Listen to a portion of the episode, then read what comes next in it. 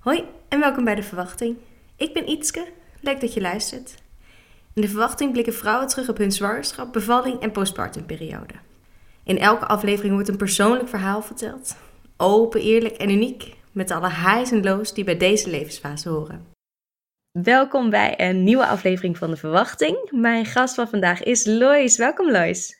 Dankjewel, Ietske. Superleuk dat jij vandaag je verhaal wil verdelen, maar eh, wil delen. Maar wil je beginnen met iets over jezelf te vertellen? Tuurlijk. Ik ben Lois. Ik ben nu net 30 jaar geworden. Ehm, ik woon met mijn man Hilbert en onze dochters Belle en Frida in Schiedam. Ehm, en ik ben geboren en getogen in Rotterdam. Ehm, en Belle is nu drie en uh, Frida die is 13 maanden. Ja, ontzettend leuk om, uh, om jouw verhalen te mogen aanhoren vandaag. Um, waar wil je je verhaal beginnen? Um, nou, ik denk dan toch bij de eerste. Uh, bij, um, bij Belle. Bij onze eerste dochter. Ja. En was de zwangerschap gepland of was het uh, een verrassing? ja, we waren net getrouwd. En ik, ik, we wilden sowieso graag een gezinnetje. We wilden sowieso graag kinderen. Dat wisten we allebei. We waren, toen we trouwden waren wij geloof ik drie jaar samen of, of tweeënhalf. Ja, in ieder geval in dat mensen, volgens mij waren we twee jaar samen. Als in dat ik wist, weet wel dat mensen vonden dat we best wel snel waren. Maar we hadden wel zoiets van, ja, als het goed zit, dan zit het goed. En waarom zou je dan nog heel lang rekken of zo? Plus, ik, ben, uh, ik was toen wij elkaar leerden kennen 23 en uh, Hilbert is 10 jaar ouder, die is 33. Dus um, ja, en ik, en ik wist altijd eigenlijk al dat ik uh, rond mijn 25ste wel graag een kindje wilde als ik met de persoon was uh, met wie ik dat graag wilde. En Hilbert wilde dat ook. Dus weet je, ja, maar ik wilde wel eerst graag trouwen. Niet om een religieuze reden of zo, maar het leek mij gewoon heel mooi om eerst met elkaar die verbindenis aan te gaan en dat niet het kindje dan die verbindenis zou moeten zijn voor ons of zo. Ik wilde wel echt eerst dat wij voor elkaar kozen en dat het, het kindje een kers op de taart kon zijn. Zo had ik dat in mijn hoofd en dat ja. had Hilbert ook. Dus hij wist wel dat hij mij moest vragen. en dat had hij gedaan. En we waren getrouwd. En toen, um, ik denk dat, dat we toen een keertje, ik denk in de, in de eerste maand na onze onze bruiloft, dat, dat ik toen een keer zei van, oh wat grappig. Uh, oh, want ik was al heel lang gestopt met de pil, maar dat was meer omdat ik die hormonen niet meer trok. Ik denk dat ik al iets van drie of vier jaar van de pil af was. Um, en ik hield mijn uh, cyclus bij via een app. Niet super waterdicht, maar ja, we wisten wel van als het mocht het eens fout gaan, dan is het ook geen ramp, weet je. Uh, dus ik, ik maakte het grapje tegen Hilbert toen op een avond van... hey, uh, kijk, ik ben nu vruchtbaar en we zijn nu getrouwd. Zullen we het een keer proberen? Met in ons hoofd dat het dan waarschijnlijk nog wel een, een jaar of anderhalf jaar kon duren. Want we wilden niet een soort van daarin uh, onbenullig zijn dat we dachten dat het meteen zou gebeuren. Maar dat was dus wel zo. eigenlijk die eerste keer dat we het probeerden, was het gelijk raak. Dus daar waren wij al ontzettend mee gezegend. Als je kijkt naar hoeveel mensen, bij heel veel mensen dat niet zo is. Uh, maar wij schrokken ons wel echt rot. Want we kwamen erachter um, toen we op huwelijksreis waren. We waren naar Amerika gegaan. Om daar in de eerste week in New York te zijn. En daarna drie weken lang te roadtrippen door Californië. En we waren in New York geweest en hadden we lekker cocktails gedronken en leuk. Uh, en, maar ik werd niet ongesteld en dat was wel een beetje raar. Dus toen gingen we even naar zo'n drugstore om een zwangerschapstest te halen. Maar ik, ging, ik wilde sowieso niet geloven dat het zo was. Dus ik, ik had die, die uh, zwangerschapstest had ik nog bewaard totdat we in Californië waren. En daar hadden we ook echt net een soort van gigantische krat met corona's uh, hadden we gekocht. Zo van, yes, die gaan we lekker op de camping opdrinken en sigaretten. En toen deed ik de eerste test en die was positief. Nee, dat kan niet. De tweede test die was positief. En toen de derde die deed ik uh, in de, um, op het toilet van de Universal Studios. Daar is zo'n pretpark waar we toen waren. En um, ja, toen wisten we wel echt zeker dat, het, uh, dat ik echt zwanger was. En toen waren we allereerst heel blij, maar ook echt compleet in paniek.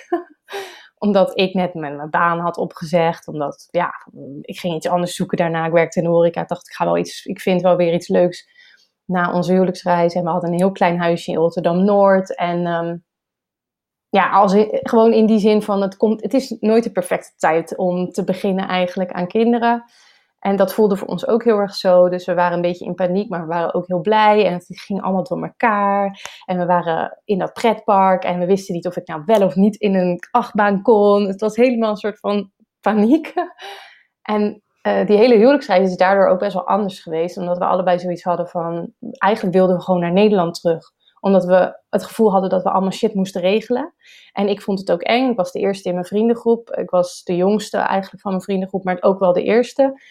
Uh, bijna iedereen die ik kende die uh, moeder was, dat waren oudere nichten of mijn schoonzus. Of, um, ja, dus niet echt mensen heel dicht bij me aan wie ik al die vragen kon stellen die ik had. Um, dus ja, um, het was niet, uh, niet per se gepland, maar het ook wel weer wel.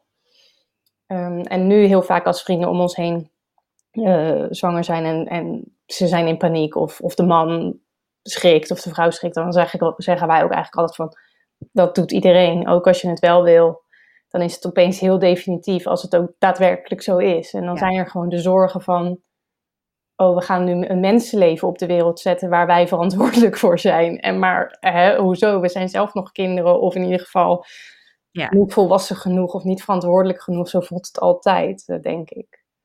Dus, ja, het is uh, inderdaad wel echt, dat had ik ook wel, alsof je dan echt ineens een, echt een volwassene bent. Ja.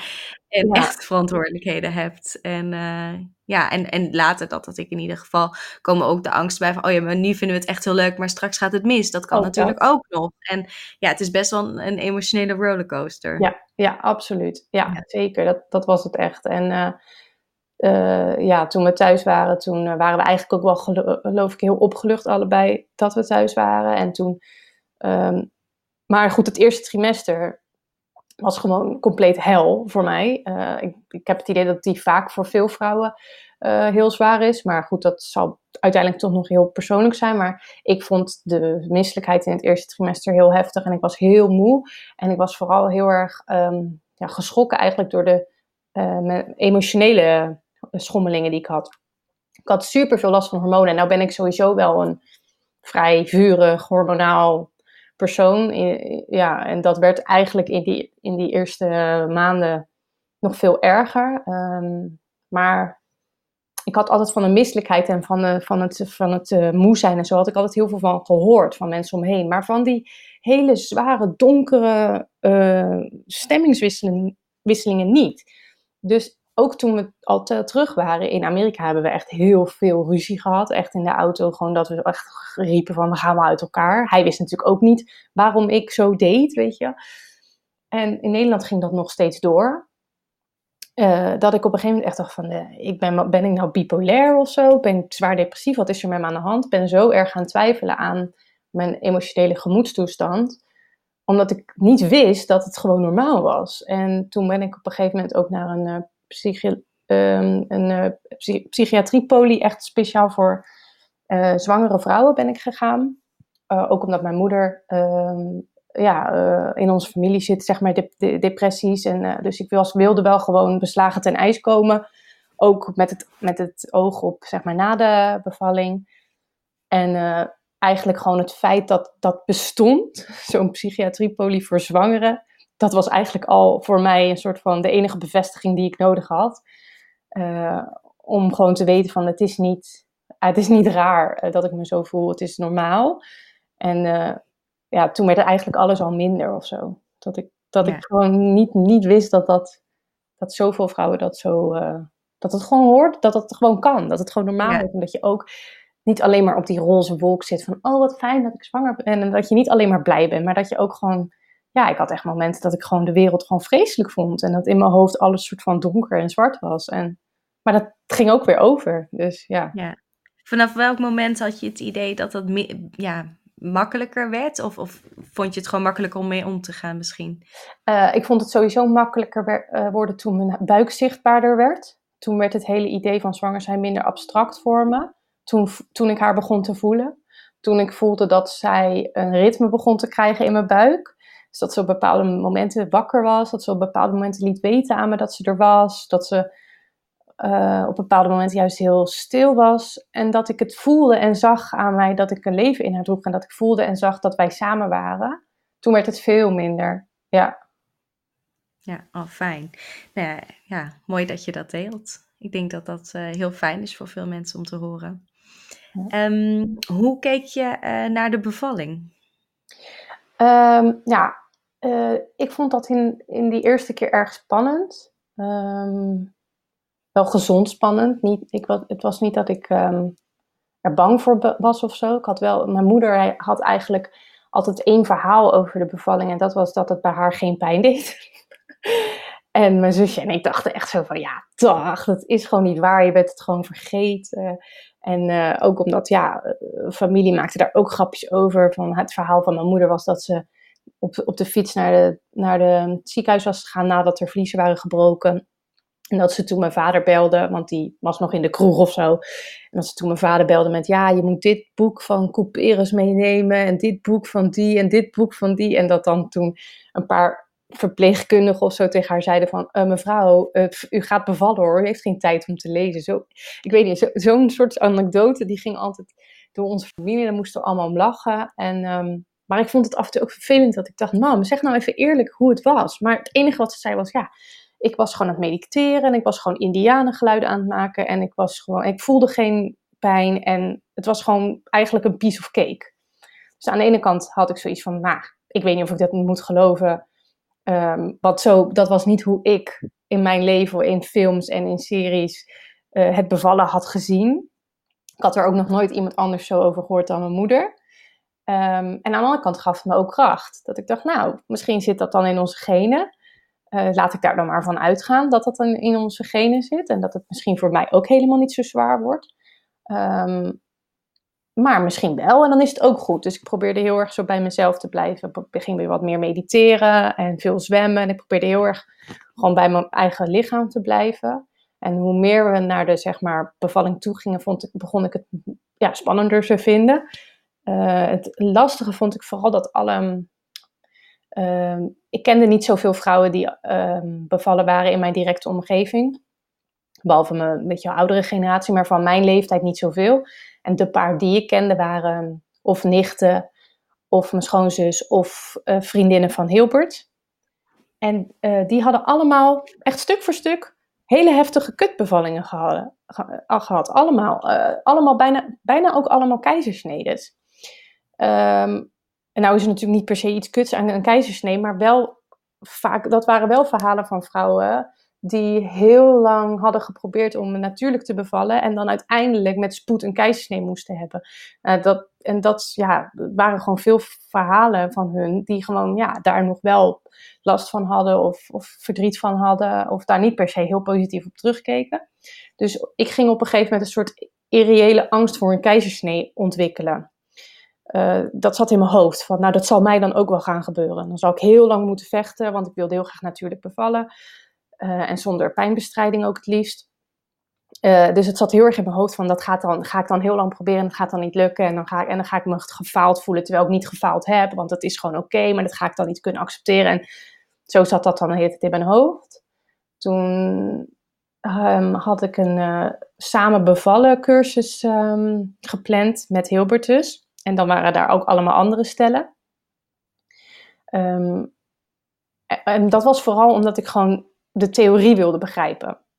Dus waar heel veel van die vrouwen die daar waren, um, eigenlijk uh, gewoon wilden leren puffen en de baarhouding en zo, stelde ik de hele tijd vragen die door heel veel van hun een soort van beetje raar werden bekeken. Want een van de eerste vragen die ik daar stelde was: wat zijn weeën? En toen keken ze me echt zo aan van ja, wat zijn weeën? Dat weet je toch wel? En toen zei ik, ja, nee, maar wat zijn weeën? Wat gebeurt er als je weeën hebt? Weten jullie dat?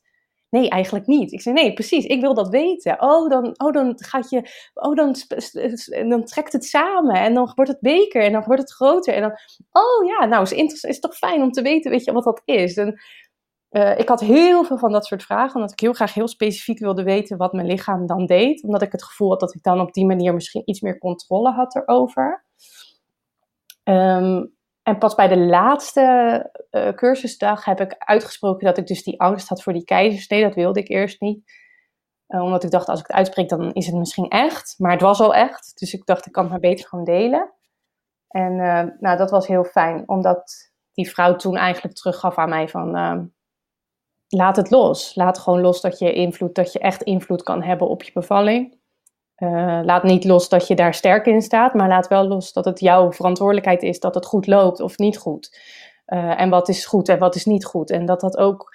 Um, en het grappige was eigenlijk dat toen ik zei van, dat, ik, dat ik toen ik dus in die hele groep dus die angst deelde, dat er toen een andere vrouw was die zei, oh ik zou juist zo graag een keizersnee willen. En dat ik keek van, waarom dan? Ja, gewoon, dan ben je er gewoon in één keer van af en dan is het er gewoon. En toen dacht ik, oh ja, dat is mooi, want dat, had, dat heb ik helemaal niet zo, maar dat is gewoon, was wel heel fijn omdat het dus betekent dat het voor iedereen gewoon alleen maar een perceptie van, van je eigen gevoel is. Een kwestie van je eigen perceptie is. Ja, dus dat vond ik, uh, ja, dat was fijn. Ja. ja.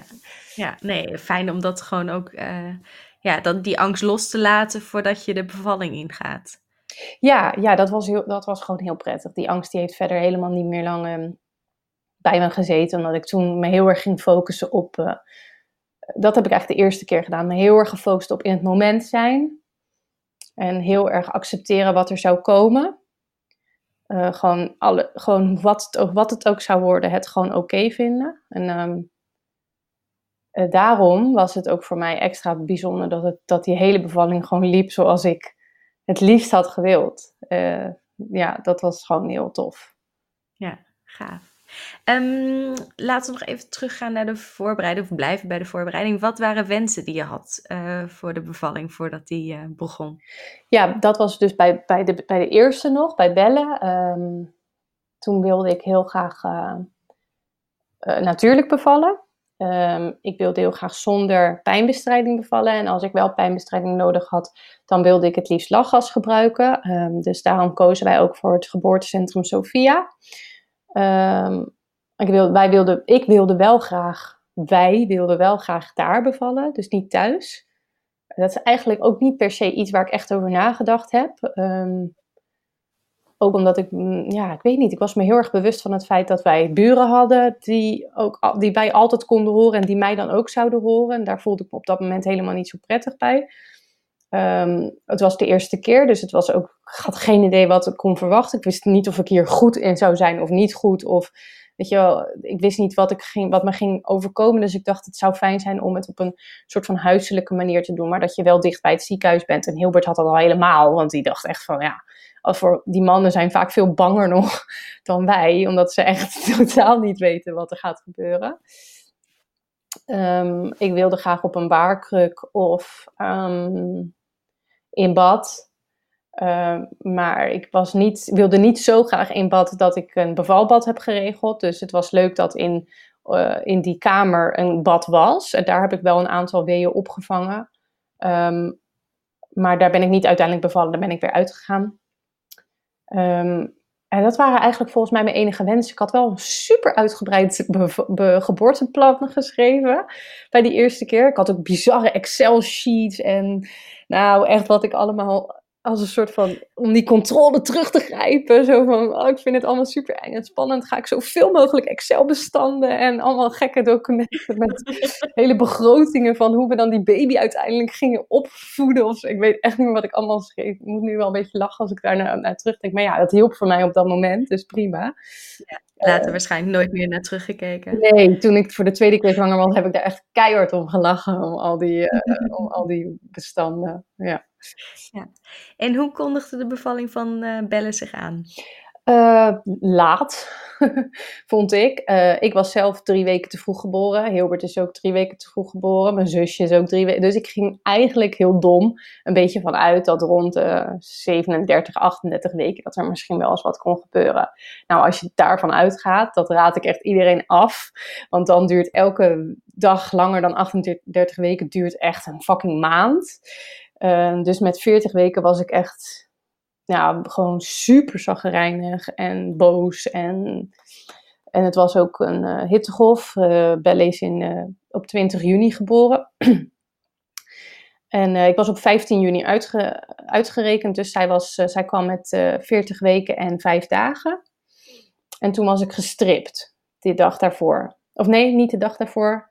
Overdag was ik gestript.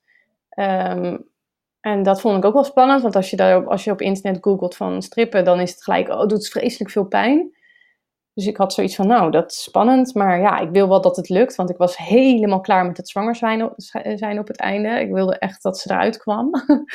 en uh, dus ik dacht van, nou, weet je, tanden op elkaar en laat maar, uh, en uh, dus ja, ze ging maar door. Ze had gezegd van stop maar als je, als je het niet meer aan kan. Maar ik zei, ik dacht, ik ga echt niet stop zeggen. Doe maar gewoon. Dus op een gegeven moment stopte ze vanzelf. En toen keek ze me zo aan. Toen zei ze, nou, ik weet niet hoor, maar als jij niet natuurlijk gaat bevallen, dan eet ik echt mijn slipper op. Dus dat was heel tof dat ze dat zei. Want dat gaf mij gelijk een soort van ja, zelfverzekerdheid boost. Uh, die ik heel erg kon gebruiken op dat moment. Dus dat dat, dat kan ik nog, dat moment kan ik me nog heel goed herinneren. Ik, ik hield me heel groot, maar dat deed me echt heel veel dat ze dat zei. En um, nou, die avond rond een uur of tien of elf, toen lag ik in bed en toen had ik buikkrampen. En ik dacht eerst van, ik moet naar de wc. Of ik had, dacht dat het eten lag, dus ik appte dat naar mijn vriendin.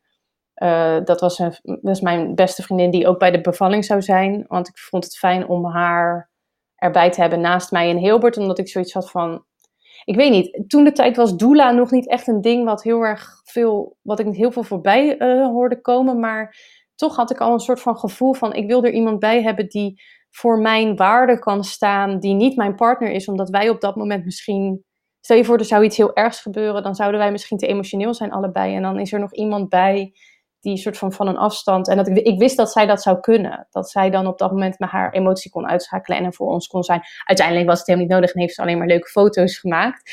Uh, maar Ook dat mooi. was wel heel bijzonder, dus ik appte haar toen in die avond van ik heb wel een beetje buikkrampen. En toen zei ze, time je je krampen wel? En toen dacht ik, nee, nee, want ik denk niet dat het het is. En uh, nou, dat was het dus wel. Dus dat, was, uh, dat begon in, ik denk dat ik om twee uur of drie uur s'nachts uit bed ben gegaan. Toen heb ik Hilbert nog laten liggen. En um, ze hadden bij de bevalcursus gezegd van als het begint, dan moet je gewoon een appeltaart gaan bakken, want dan duurt het echt nog heel lang. En ik ben die appels gaan schillen en echt halverwege stopte ik, want het deed veel te veel pijn. Ik dacht, wat is dit voor een stom kut advies? Ik ga toch geen appeltaart pakken nu? Kan helemaal niet meer. ik had echt, uh, ik had het heel zwaar. Dus, uh, of tenminste, ja, heel zwaar. Je, ja, ik vond die weeën gewoon super. Je weet niet, je weet niet wat het is of zo. Ik was er toen nog, um, als ik nu mag vergelijken met de tweede keer, dan was het de eerste keer, vond ik de weeën steeds, die overvielen me heel erg. En het voelde ook alsof ik een soort van tegendruk moest geven. Terwijl de tweede keer bij Frida voelde die weeën juist als een soort, yes, kom maar. Natuurlijk deden ze ook pijn, maar uh, laat ze maar komen, want ze brengen me waar ik moet zijn. En uh, die eerste keer uh, ja, vond ik die weeën eigenlijk vanaf het begin af aan heel zwaar en heel erg intens.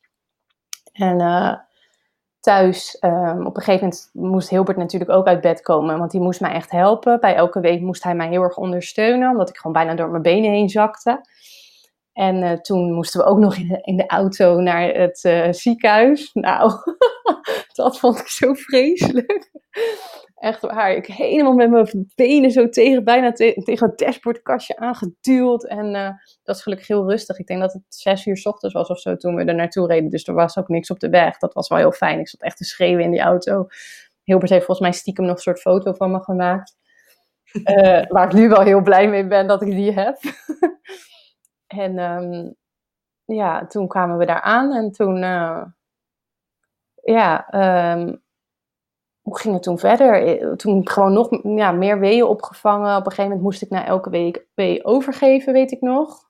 Gewoon, ja, ik denk door de pijn of dat ik het niet echt uh, uh, aankon. Tenminste, dat dacht ik, dat ik het niet aankon, terwijl ik kon het wel aan.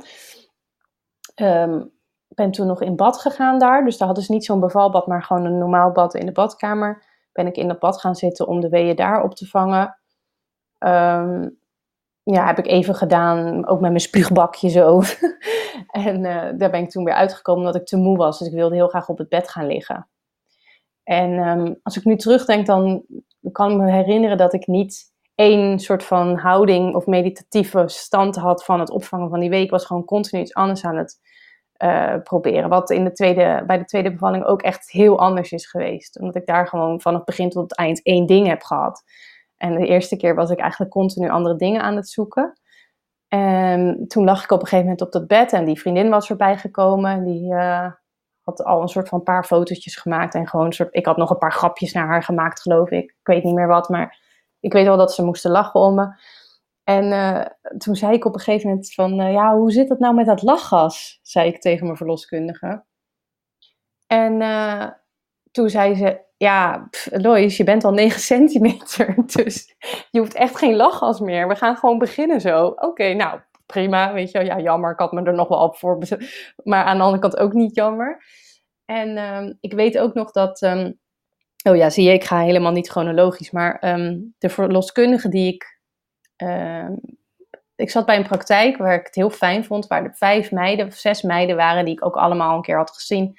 En ik had uh, voor eentje voorkeur, en, maar goed, ik vond ze allemaal leuk. En de verloskundige die bij mij thuis kwam, toen, toen het allemaal begon, die had ik nog nooit gezien. Dat was dus een invalster.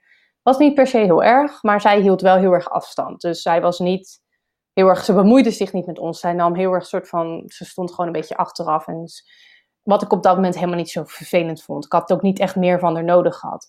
Maar toen, zij was dus ook meegegaan naar het ziekenhuis. En, ja, en toen kwam dus het moment dat ik mocht gaan persen. En toen baalde ik een beetje, want ik had zoiets van, ik voel niks met jou. Ik, en nu heb ik je nodig. Want was zeker voor dat persen, voelde ik me best wel, ik wil niet zeggen afhankelijk van, maar ik had wel echt die steun nodig. Niet alleen van Hilbert, maar ook echt van, omdat ik dat ook spannend vond. Dus ik had wel zoiets van, ik leg mijn lot wel een beetje in, ja, zeg jij maar wanneer ik moet gaan. En toen, dat was heel erg bijzonder voor mij. Ik zat helemaal in dat soort van, ah, ik moet zo, weet je wel, die pijn van die laatste, van die laatste ontsluiting. En toen werd zij afgelost door mijn lievelingsverloskundige Femke. En ik, ik zag haar niet eens, ik hoorde haar gewoon zeggen, lekker bezig wijfie. En ik wist gewoon dat zij het was. En ik was, en toen dacht ik, yes! En toen, ja, ik denk dat ik 15 minuten, 20 minuten persen en toen... Uh, was bellen er. Omdat het voor mij ook echt zo voelde van, oké, nu, dit gaan we gewoon even rocken, want nu ben ik er echt bijna. Dus ik wilde ook veel te snel. Femke zei ook af en toe van, niet zo snel, want dan houden we het nog een beetje heel. En dat was bij, de, bij Frida was dat hetzelfde. Dan, dan wil ik gewoon gelijk gaan. En uh, ja, dus dat is even een, niet echt in een notendop, maar dat is hoe de eerste is gegaan. Ja, en uh, um, had je er zelf aangepakt of kwam ze gelijk bij je op de borst liggen? kwam gelijk bij me op de borst. Ja, dat was ook iets wat ik heel graag wilde. Dat ze gewoon gelijk lekker hier zou liggen. Um, ik heb er niet zelf aangepakt, want ik had echt zo mijn been helemaal zo vast. Ik lag op mijn zij met mijn been helemaal zo. Uh, ik had, de volgende dag zag ik dat ik blauwe plekken had op mijn been van hoe erg ik er zelf in had geknepen. um, ja, ze kwam, en ze kwam eruit en ze kwam gelijk bij me op mijn borst. En toen heeft Hilbert um, navelstreng doorgeknipt. Toen wisten we nog niks van uitkloppen of zo. Dat, dat wist ik allemaal niet. Dus dat was gewoon, oké, okay, hatsch, de knak en uh, kom maar bij mama. Ja. En moest je uiteindelijk ook nog gehecht worden? Of, uh, ja, of uh, ja. heb je het rust gaan kunnen doen? Nee, nee, nee. Ik, dat had ik ook, ja mijzelf kennende was dat ook wel eigenlijk logisch dat dat zo. Ik wilde dan, ik wilde dan gewoon te graag en te snel. Want ik wil gewoon die baby gewoon nu. Die moet gewoon nu. En dan zei Femke: Oké, nu moet je puffen. Ja, puffen. Fuck you, ik ga gewoon door. Ik voelde niet eens meer persweeën. Ik, wilde, ik voelde gewoon één grote wee en daar ging ik gewoon doorheen. Um, wat, uh, ja, gelukkig was het. Ik denk dat het vier, vijf hechtingjes waren of zo. En dat was bij Frida hetzelfde. Dus um, die, die hechting heb ik ook niet per se gevoeld. Ik lag gewoon met mijn babytje uh, te genieten en uh, mijn benen wijd. En ja, ik ga dat eventjes dichtnaaien. Nou, prima. En wij lagen alleen maar zo naar dat babytje te kijken. Dus nee, ja. dat, uh, dat nam ik graag op de koop toe. Gelukkig. En de placenta kwam ook makkelijk erachteraan? Ja, ja die kwam zeker makkelijk, ja. En um, had je nagedacht over borstvoeding? Ja, ik uh, wist dat ik dat heel graag wilde proberen. En zo benaderde ik het ook echt, omdat ik ook alweer van heel veel vrouwen had gehoord dat het zeker niet uh, vanzelfsprekend was dat dat zou gaan lukken.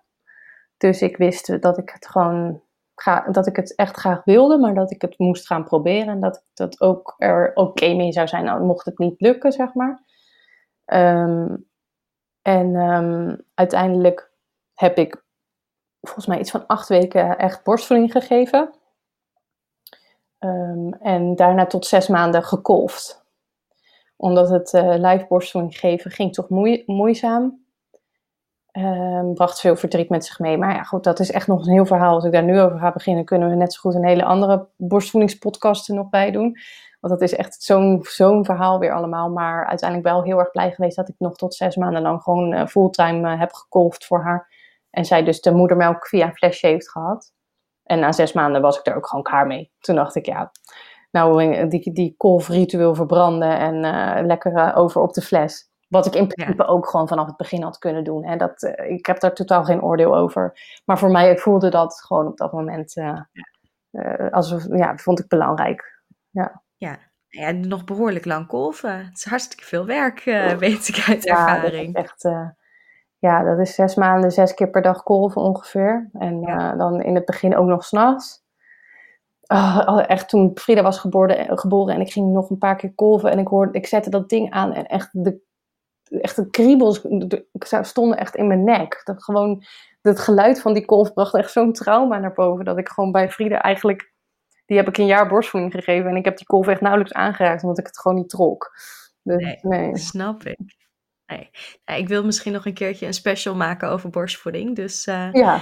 dan nodig je graag uit om dat verhaal ook nog uh, te delen. Ja, Het is uh, inderdaad een onderwerp wat, um, ja, waar altijd veel over te vertellen is. Ja, Leuk, doen we.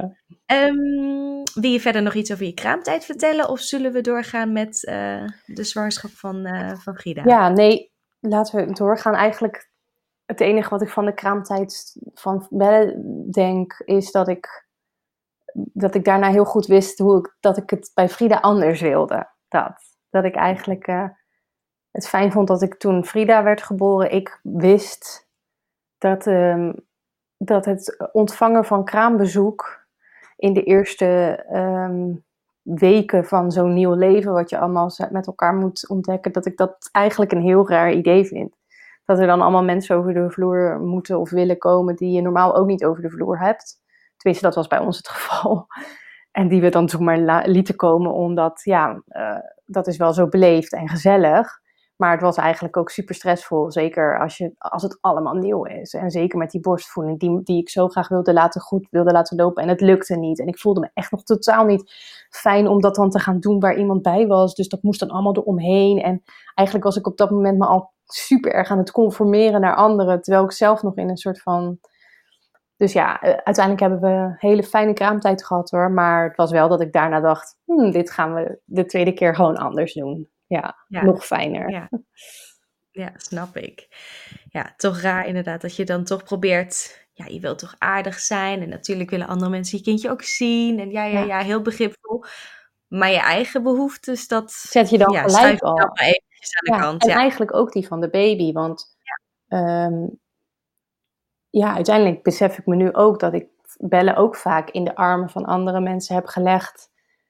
Uh, ja, waarvan ik nu denk, misschien had ze dat op dat moment helemaal niet nodig. Of in ieder geval zelfs juist misschien liever niet gehad. Um, Weet je wel, het is allemaal zo nieuw en allemaal zoveel prikkels. En, maar goed, dat weet je als eerste ouders ook niet. Want ik heb zo vaak met haar gehad dat ze zo moest huilen. Of dat ze zo, dat we echt dachten, wat is er nou? Terwijl ja, nu denk ik, wow, ja, wat is er nou? Uh, stress en prikkels en geuren van mensen die ze niet kent. En stemmen en drukte. En ja, dus ja, dat... Uh, maar goed, dat hoort allemaal bij die eerste keer. En dat maakt het ook weer mooi, want daardoor, door je dat je al die dingen samen ontdekt, eh, ja, word, je, word jij als moeder en zij als kind ook wie je bent samen, weet je. Dus het is ook niet dat ik zou zeggen van, oh, als ik terug de tijd in kon, moest het anders. Nee, ben je gek. Het is gewoon prima dat het zo is gegaan en het maakt het ook onze reis met elkaar heel erg leuk en grappig om aan terug te denken van, wat deden we nou eigenlijk?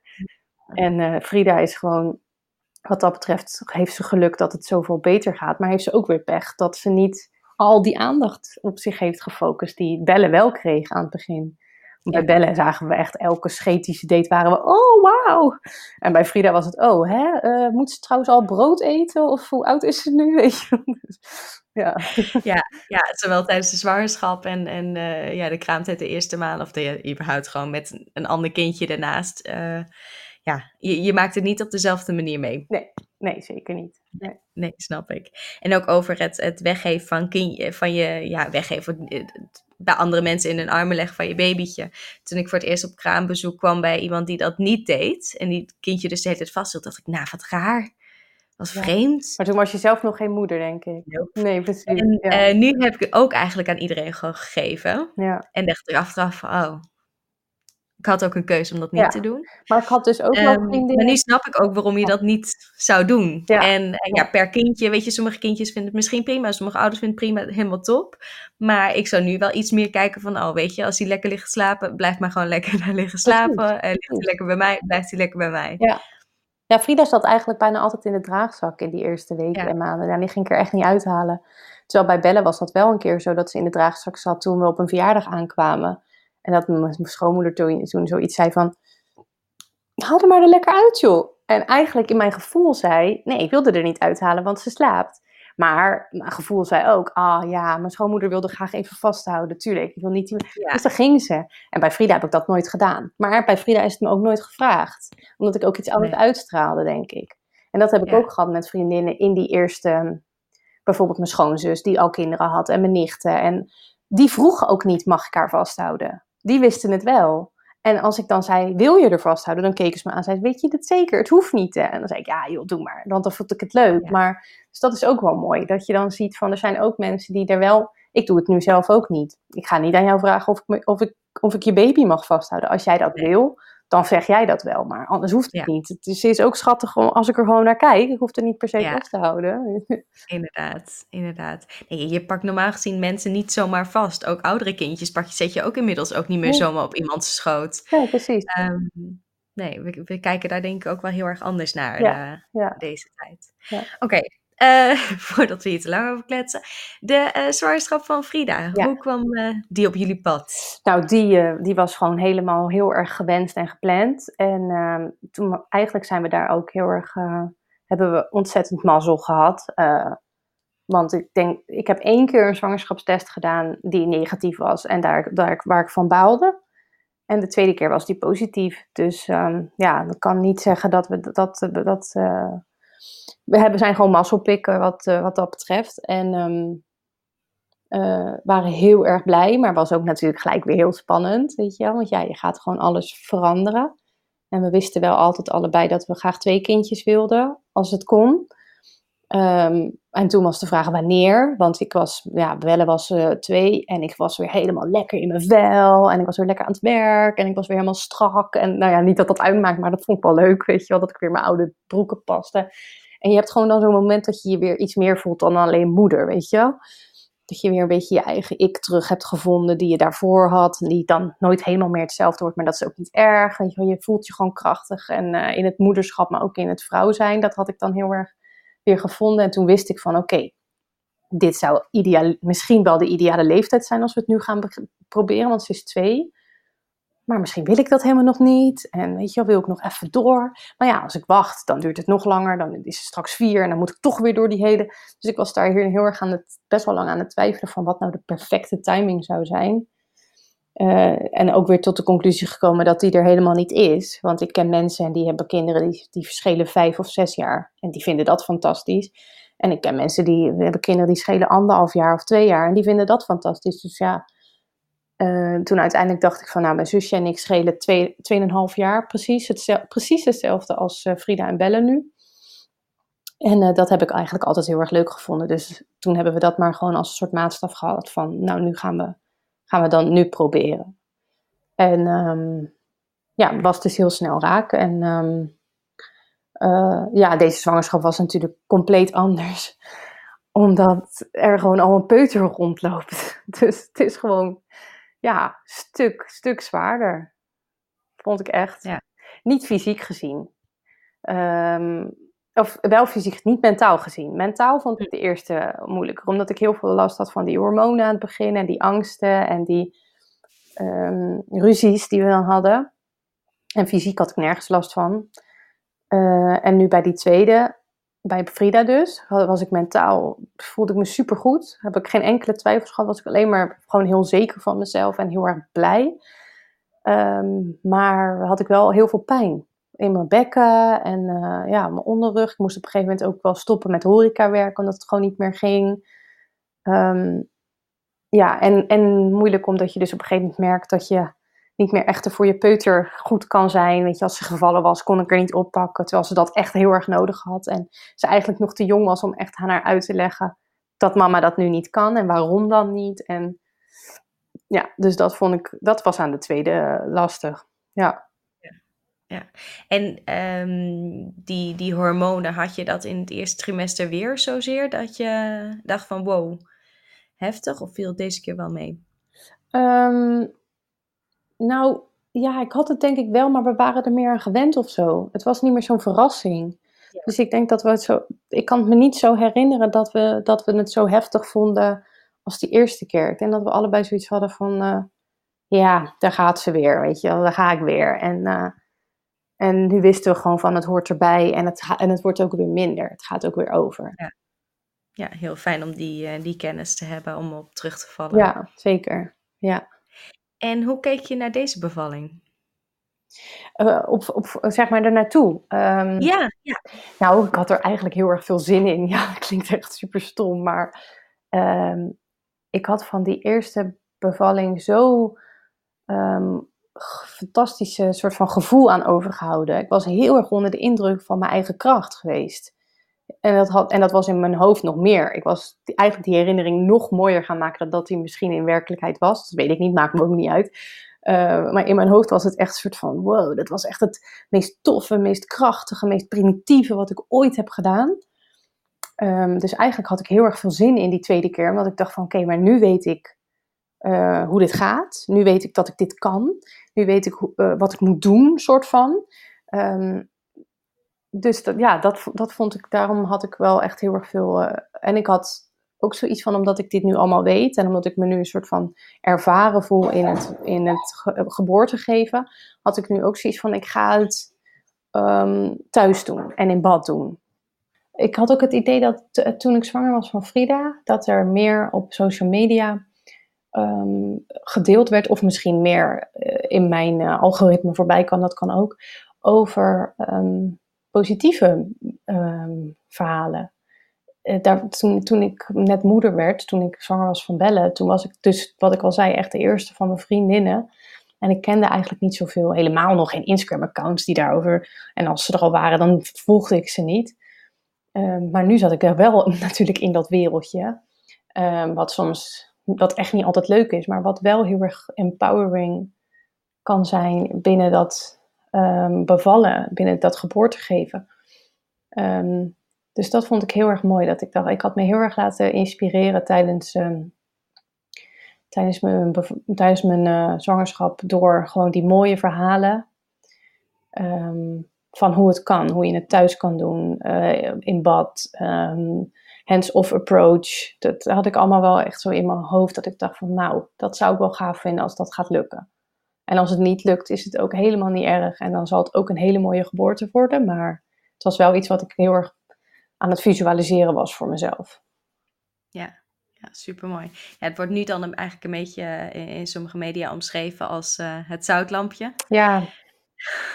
En dat is eigenlijk zo zonde, want ja, ja het is super kort door de bocht. En um, ja, wat jij als ook al zegt, van het is toch hartstikke fijn om een bepaalde uh, ja, wensen te hebben en, en het voor je te zien op een bepaalde manier. Ja. Um, en ook oké okay mee te zijn als het anders loopt, maar daar heb je dan ook weer ja, uh, tools voor en, en een plan voor. Ja. En dat het dan anders loopt, dat betekent niet gelijk dat het een negatieve erva ervaring is, maar dat is dan niet zoals je ideale ja, plaatje Precies. En het is, is ook ja. okay.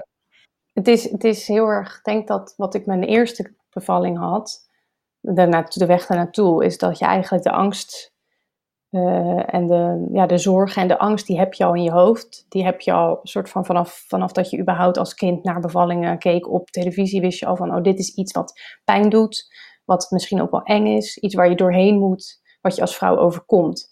En um, dat is waar je van, dat is je vertrekpunt. En dan als, je, als het je lukt, uh, en als je de goede begeleiding hebt of de goede mentale staat, dan kan je daarin kracht voor jezelf vinden. Van nee, ik ga, ik ga, ik ga mezelf wel bekrachtigen. En nu is er volgens mij iets gaande waarbij we het aan het omdraaien zijn. Dus het vertrekpunt is kracht en positiviteit. En wauw, ik ga een super vet, toffe, mega geweldige ervaring straks hebben. Iets wat ik nog nooit eerder heb gehad en wat, waar niks mee te vergelijken is. En het kan ook zo zijn dat het anders loopt dan ik misschien wil. Of dat ik medische hulp nodig heb. En dan is het oké. En dan accepteer ik dat en laat ik dat los. Maar ik ga wel, dit is mijn vertrekpunt. En het is gewoon, ik vind het gewoon typisch Hollands, Hollandse klei. Dat we dan vrouwen die zich ergens goed bij voelen, meteen de grond in moeten boren of belachelijk moeten maken. Omdat het ehm, onzinnig is of gevaarlijk is. Of weet je, flikker op. Uh, vrouwen die vooral niet te groot dromen. Nee, en, en sowieso vind ik het een hele rare, um, kinderachtige manier van denken. Dat een vrouw die, um, die in zichzelf gelooft, gelijk staat aan een vrouw die niet in, uh, in de medische wereld gelooft. Alsof die twee soort van elkaar uitsluiten of zo. Dat is echt zo de grootste bullshit. En um, ja, dat is gewoon. Ik, het is ook heel erg te verwachten dat als je, de, als je zeker als je Instagram niet um, persoonlijk kent of zo, als je die vrouwen niet kent of niet, niet, dan is het ook logisch dat je denkt bij een, bij Instagram of bij een influencer, denk je, ja, oppervlakkige zooi en niet, dat snap ik ook best. Ik, bedoel, ik ben ook nog steeds iemand die me echt wel schaamt voor het woord influencer. Terwijl ik tegelijkertijd denk, waarom doe je dat, Lois? Want daarmee maak je ook de vrouwen om je heen eigenlijk belachelijk. Of, of weet je wel, eh, eh, snap je wat ik bedoel? Dat, ja. door wel gewoon dat woord influencer gewoon te ownen en voor mezelf te gebruiken, waardeer ik ook die andere meiden. Doordat ik het woord influencer een stom woord vind en mezelf zo niet wil benoemen, um, maak ik eigenlijk hun um, ook minder waardevol of zo. Snap je? Dat, en dat voelt niet eerlijk. Dat voelt niet empowerend. Dat voelt geen, niet als sisterhood. Dus daar ben ik ook mee gestopt. Ja, maar goed, ik snap best als je een journalist voor een krant bent dat je denkt uh, dat die vrouwen niks echt waar, niks waardigs te bieden hebben, maar dat hebben ze wel. En dat, is, dat vind ik gezond. Ja, zoutlampje, zoutlampje. die zoutlampjes zijn gewoon tof. Dat dat ervoor zorgt dat jij een soort van voelt dat je je bevalling, je geboorte, uh, dat je die je kan toe-eigenen. Dat je dat iets kan maken waar jij een sturende, actieve kracht in bent, in plaats van een soort passief uh, lijf wat op een ziekenhuisbed waar dan een kind uitgetrokken moet worden. Als dat jou die, die steun kan geven, nou dan vind ik het nogal goedkoop hoor. Want die zoutlampjes zijn echt niet zo duur, dus het is een goede deal. Dus toch raar dat we dat dan belachelijk moeten maken. Zonde, is echt zonde. als, dat het symbool is voor dat je eh, je bevalling tegemoet kan gaan met vertrouwen in plaats van angst. Precies, Prima. juist. Ja. ja, echt. Ja. Ja, absoluut. En volgens mij zijn er ook echt niet zodanig die, die polar opposite teams, zoals er soms wordt geschetst. Dat geloof ik echt niet. Nee. En uh, natuurlijk is er soms een, een, uh, een gynaecoloog of, of iemand vanuit het medische uh, vlak die zegt van ja, maar ja, vrouwen hebben soms te hoge verwachtingen. Maar ja, dan, dan vind ik dat er ook gewoon gesprekken daarover moeten worden gevoerd onderling. Ja. En niet, ja, ik denk dat het heel waardevol is om, om die dan echt bij elkaar te zetten in plaats van een soort van tegenover elkaar te zetten. In ik denk dat er zeker vrouwen zijn die te hoge verwachtingen hebben. En ik denk ook dat er heel veel vrouwen zijn die te lage verwachtingen hebben. Die te weinig vertrouwen hebben in hun lichaam en geloven in wat ze kunnen, waardoor er ook weer dingen ontstaan. Dus die, die uiterste heb je altijd, denk ik. En ik weet nog dat ik toen ik veel deelde over hoe ik wilde gaan bevallen, dat er ook iemand van mijn volgers uh, uh, me, vraag, me de vraag stelde: verwacht je niet te veel van deze bevalling? En ik vond dat echt een rotvraag, omdat ik echt zoiets had van: je ziet mij hier met positiviteit deze, uh, de, de, de, deze geboorte ingaan. als je mij een beetje volgt, dan zie je ook dat ik best wel, best wel een nuchter persoon ben. Um, nuchter als in de zin van uh, me ook heel vaak bewust ben van de andere kant. Bewust ben van de gevaren. Heel erg, ja, een soort van open ben over alle gedachten die in mijn hoofd gaan en hoe ik ze stuk voor stuk aanvlieg. Um, dat ik, ja, dat voelde bijna als iemand die zeg maar in een nieuw medisch traject of zo gaat. Dat, dat je dan vraagt aan iemand: heb je niet te veel verwachtingen van de medische wereld? Weet je, dat is gewoon kut. Waarom wil je iemand naar beneden halen die ergens in gelooft? Um, ja. Dus ik denk dat dat die irritatie komt bij mij ook als ik dan zo'n artikel lees. Dat ik denk, ja, we zouden dat juist alleen maar moeten, moeten aanmoedigen. Um, want dat betekent echt niet dat we in een soort sprookjeswereld leven. Juist niet. We leven in ons lijf, in ons vrouwelijke lijf, waar wij mee kinderen op de uh, wereld zetten. En dat doen we al generaties lang. En uh, ja, ja. dat. Ja, weet je, ik vertelde ook al eerder van hoe ik ben geboren. En uh, dat was gewoon ja. thuis met een stapel kranten op bed. En um, ja, met, met de huisarts was dat volgens mij in het achterhuis op de Schelling. En dat was toen niet een statement. Nee. En het lijkt bijna alsof dat nu een statement Ja. is geworden. Ja. Terwijl dat was toen, ja, weet je, hoe anders. Ja, dat is toch Ehm, prachtig? ja. Dat is toch prachtig? En dan is het toch heel fijn dat jouw moeder gewoon wist van, of niet wist, maar in ieder geval het geloof had eh, dat, dat, dat zij dat kon. In plaats van dat ze alleen maar angst voelde van, stel je voor dat het fout gaat en wat moet ik dan? Want als je daarmee erin gaat, dan denk ik dat je al veel meer een soort van bepaalde verkramping in je lijf kan hebben. Dan als je eh, durft te ontspannen. Eh, omdat je je ontspannen en, en sterk en veilig voelt. Eh, ik weet nog wel dat bijvoorbeeld, dat vind ik grappig dat je dat zegt. Want ik, had, ik kan me ook herinneren dat een vriendinnetje van mij thuis was geboren. Dat ze dat vertelde. En dat ik dat super raar vond. Ik denk dat ik toen 12 of 13 was of zo. En dat ik echt dacht, thuis geboren, wat een, wat een holbewoners, weet je wel. Kun je nagaan hoe dat dan zelfs al soort van op die leeftijd, in die tijd, al als raar werd eh, ervaren. Dat is, Ja. dat is juist iets waarvan ik denk, nee, laten we dat lekker weer omkeren. Ja. Het is allebei oké. Ja. En veilig. En het is allebei Ja. veilig ook. En eh, ja, inderdaad. De, de- nee, ik kan er heel veel nog meer over zeggen, maar Nee. dan we- zitten we straks op drie uur eh, durende podcast. Ja, Ehm, nee, dat is ook niet goed. ehm, nee, dan haken mensen op een gegeven moment af, Ja. ben ik bang. Laten we eh, naar je bevalling gaan. Hoe kondigde de bevalling van, eh, van Frida zich aan? Ook weer laat. Dit keer had ik, ehm, had ik me voorbereid op het feit dat, het, dat ik ehm, over tijd zou lopen, zoals ze dat dan zeggen. Kijk, ja, een uitgerekende datum is natuurlijk eigenlijk sowieso een beetje een mythe. Daar ben ik nu wel achter. Ehm, en ik had ook niet echt tegen mensen gezegd wanneer ik specifiek was uitgerekend. Ik had gewoon gezegd eh, in november, weet je wel. Ehm, dan, eh, dan heb je ook niet te maken met dat mensen echt gaan, veel gaan vragen of zo rond een bepaalde tijd.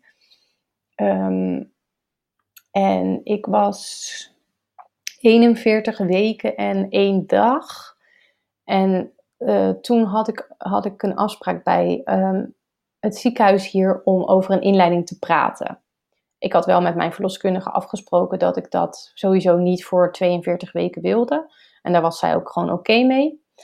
Eh, ook omdat, ja, ehm, de, bevalling, of de, de, de be- bevalling van Belle was goed verlopen. Dus daar kijken ze dan naar. Hè, van, nou, dat was allemaal zonder complicaties. De zwangerschap ging heel goed. Ze lag goed. eh, genoeg vruchtwater, alles. Ehm, en zij was ook heel erg oké met mijn eh, benadering thuis bevallen, in bad, hands-off. Dat vond ze, dus ik had hele fijne verloskundige waar ik heel blij mee was. En die zei ook van, nee, eh, voor 42 weken hoef je sowieso niet ingeleid te worden. Dat gaan we niet doen. Maar ik moest wel al een afspraak maken. En daar werd ik al helemaal kriegel van. Want ik wilde gewoon niet op die plek. Ik, wilde, ik had zo erg die hele bevalling, of die hele zwangerschap had ik een soort van alleen maar nagedacht over hoe het zou gaan in mijn hoofd. En ik was zo zeker van mezelf. En zo in die laatste um, soort van vage dagen, um, want dan duurt de tijd ook zo lang en de, tijd is, de wereld gaat zo langzaam dan. Dus dan ga je ook veel te veel in je hoofd zitten. En toen werd ik op een gegeven moment helemaal soort van onzeker. Dat ik dacht van, was ik misschien niet zelfverzekerd? Was ik misschien wel gewoon naïef? En gaat het dan nu helemaal fout of anders? En dan moet ik daarmee mee dealen. Maar eigenlijk ben ik verdrietig. En weet je, alles ging door mijn hoofd. En uh, ik was al vier keer gestript. Um, waarvan er twee of drie volgens mij um, ja, niet echt gelukt. Of uh, niet, niet eens konden. Dus dan werd ik gestript. Maar eigenlijk was er nog niet genoeg ontsluiting om daadwerkelijk iets los te frikken. En de, en de laatste keer dat, dat ik was gestript door iemand was een, ja, dat klinkt heel oneerbiedig, maar zo voelde het voor mij echt een of andere stagiair met super poezelige handjes die echt niks durfde. Dat ik op een gegeven moment ook toen ze klaar was naar haar vingers keek van, er is niet eens bloed, weet je wel, wat heb je gedaan? Kom op, weet je. maar uh, uh, ja, dat, dat voelde een beetje, ja, kom op, let's go. En uh, nou, toen was ik dus, moest ik dus naar het ziekenhuis, naar die klinische verloskundige. En dat, um, ehm, ja, was wel een, dame die wel van wanten wist. Dus die, ik vroeg aan haar, wil jij me ook nog even strippen alsjeblieft? Toen zei ze, ja natuurlijk. Nou, toen gaf ze hem van Jetje dat ik echt dacht, yes. En toen zei zij ook, toen ze klaar was, zei ze, ja, je hebt nu drie centimeter ontsluiting. Dus toen gingen we in de auto naar huis en toen ging ik op mijn, op mijn, uh, mijn yogabal zitten. En ja, toen begon ik te voelen van, nou, dit, nu is het anders, nu gaat het beginnen. En om ehm, twee uur heeft mijn schoonmoeder bellen opgehaald. Want daar heb ik ook nog wel een tijdje over zitten twijfelen van, wil ik bellen erbij of niet? Ehm, want ja, je ziet dan van die filmpjes en dan denk je, wauw, super romantisch beeld, zo'n kind erbij, weet je wel. Maar ik ken mezelf, um, als bellen er is, dan ben ik met bellen bezig. En ik wilde gewoon echt alleen maar met mezelf bezig zijn. Ehm, en ik weet dat als zij er was geweest, was ik te veel bezig geweest met, vindt ze dit heftig of gaat het wel met haar? Of, dus het leek mij uh, gewoon fijner om dat lekker niet te doen. En dat was ook heel fijn. Dus zij werd opgehaald door opa en oma. En ehm, ja, toen begonnen. Toen heeft Hilbert het bad opgezet. Stond mijn uh, playlist aan die ik lekker had, die in de weken daarvoor had gemaakt met mijn uh, lievelingsmuziekjes. Uh, had ik mijn kaarsjes aangezet, had ik mijn affirmatiekaarten had ik neergelegd. Die had ik de hele zwangerschap door, had ik die af en toe gelezen. En op dat moment las ik ze niet meer, maar ik wist wel wat erop stond. Dus dat was in principe gewoon al genoeg voor me. En um, het was um, herfst, november. Ze is 14 november geboren. Het was 14 november. En bij ons voor, voor de deur staat een hele grote. Wij wonen aan een park en er staat een hele grote boom. En die was al helemaal oranje-rood qua bladeren. Dus daar heb ik heel lang naar zitten kijken. En dan zat ik helemaal in die bladeren, zo terwijl ik die weeën.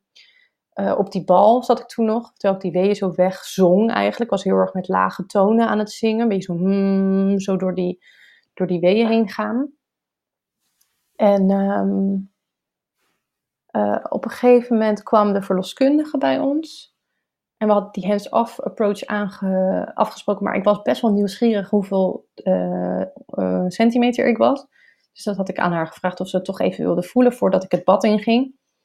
En ik was 6 centimeter. En toen ging ik het bad in. En dat was echt heaven. Ik vond het zo fijn. Want ik was nog een beetje benieuwd van ga ik dat bad nou daadwerkelijk echt lekker vinden? Weet je, het kan ook zomaar zo zijn dat je dat water op dat moment helemaal niet aanstaat of zo. En ik had wel heel erg afgesproken van, ik ga mijn gevoel volgen. Alles wat ik op dat moment voel, dat doe ik. Dat had ik bij de eerste keer ook gedaan, want toen wilde ik ook op een baarkruk van tevoren. Maar in het moment zelf wilde ik gewoon op bed liggen. Dus dat heb ik gedaan. Dus dat voelde nu ook van, ja, maar stel je voor, dan staat dat hele bad daar voor niks. Ja, ja jammer dan. Maar dat was echt niet het geval. Ik ging dat water in, het was warm en mijn lijf ontspande gelijk. En toen spande het weer door de wee. En dan lag ik in dat bad en lag ik te draaien en te doen en gewichtloos en heerlijk. En ehm, ik dronk zo uit mijn flesje water en Hilbert kwam nog heel lief een raketje brengen. Want dat had ik ook ergens gelezen of zo. Van ja, je moet waterijsjes in huis halen. Want als je dan nog iets wil eten, dan kan je misschien niks eten. Maar dan kan je wel aan een, dat is lekker verkoelend of zo. Dus nou ja, dat... dat... Ja, en lekker wat suiker, even Juist. wat uh, nieuwe energie. Dus dat was fijn. En uh, op een gegeven moment werden de weeën uh, wat heftiger. Toen moest Hilbert steeds op mijn onderrug een soort tegendruk geven. En het leuke was dat toen hij dat deed, toen besefte ik opeens dat dat bij bellen, bij de eerste bevalling, precies zo was. Dat ik ook op diezelfde plek elke keer wilde dat hij tegendruk gaf. Dus ik had heel veel rugweeën. En die had ik nu weer. Um, ja, en. Oh ja, toen was er op een gegeven moment een moment. En ik vermoed dat ik toen rond de 9 centimeter ontsluiting. Dat vermoed ik nu. Dat wist ik toen niet, omdat we toen geen, niet meer dat toucheren deden. Maar ik uh, had zoveel pijn. Uh, dat ik dus. En dat was dus blijk, waarschijnlijk rond dezelfde tijd dat ik de vorige keer om dat lachgas nog vroeg. nu had ik zoveel pijn dat ik dacht dat het al persweeën waren. Dus dat vroeg ik zo aan mijn verloskundige van, misschien heb ik al persweeën. Dus zei ze, nou probeer het maar, probeer maar te persen. En dan probeerde ik dat en het was zo soort van, alsof, die, alsof, alsof ik niks had, alsof ik geen kracht had. Alsof het soort van uit mijn um, lijf, uit mijn handen glipte. Dus ik baalde. Ik dacht, hmm, misschien, misschien kan ik helemaal niet uh, persen. Misschien kan ik helemaal niet in het water bevallen. Het ging daaraan twijfelen, omdat ik dus het gevoel had dat ik die kracht niet had. Dus ik zei, eh, ik denk dat ik niet in het water, ik denk dat ik eruit wil, ik denk dat ik het niet kan. Nou, heel lief, Hilbert en mijn verloskundige, die nu overigens ook Femke heette. Dat was een andere verloskundige die ook Femke heet en die ook mijn favoriet was. En de vorige keer was het ook Femke, super grappig. Ja. Um, maar um, die, um, die zeiden dus van oké, is goed, als jij niet in het water wil bevallen, dan mag je eruit. Maar want ze wisten allebei hoe graag ik het wilde natuurlijk. Toen zei Femke, zal ik dan nog eventjes je uh, vliezen breken in het water? Voor de, weet je wel, dat is wel zo makkelijk, want dan geeft het een beetje troep. En uh, ik denk dat dat bij jou wel gewoon fijn is. En uh, ik zei, nou, ja, is goed. Als jij dat, ik vertrouwde helemaal op haar, dus ik zeg, is goed, doe maar. Dus zij brak mijn vlies met zo'n zo'n zo'n soort plastic breinaald. En tjak, bam, persweeën. Meteen. Gewoon echt direct. Ik voelde het gewoon zakken en daar ging het. En ik voelde ook gelijk dat, het, dat ik het wel kon. Dat was geen enkele vraag meer, want het was gewoon totaal iets anders geweest dan die weeën daarvoor. Dus ik persen. Nou, ik denk dat ik in één keer persen dat hoofdje al vast had. Toen dacht ik ook dat ik al klaar was. ik weet niet waarom, maar ik had haar hoofd. Ik voelde haar hoofd, dus ik dacht yes. Maar toen dacht ik, oh nee, ik kan er nog helemaal niet uithalen, want er zit nog een lijf. Dus ik wilde gelijk doorpersen. Nou, weer uh, déjà vu. Weer uh, zei de verloskundige tegen me: nee, nee, nee, even wachten, niet gelijk. Oké, wachten, wachten. Nou, nu deed ik het dan wel. En toen weer. En toen had ik de hele lijfje. En toen pakte ik tegelijk zo tegen me aan. En toen, ja, helemaal fijn en Hilbert erbij. En uh, ik kon er niet zo goed omhoog.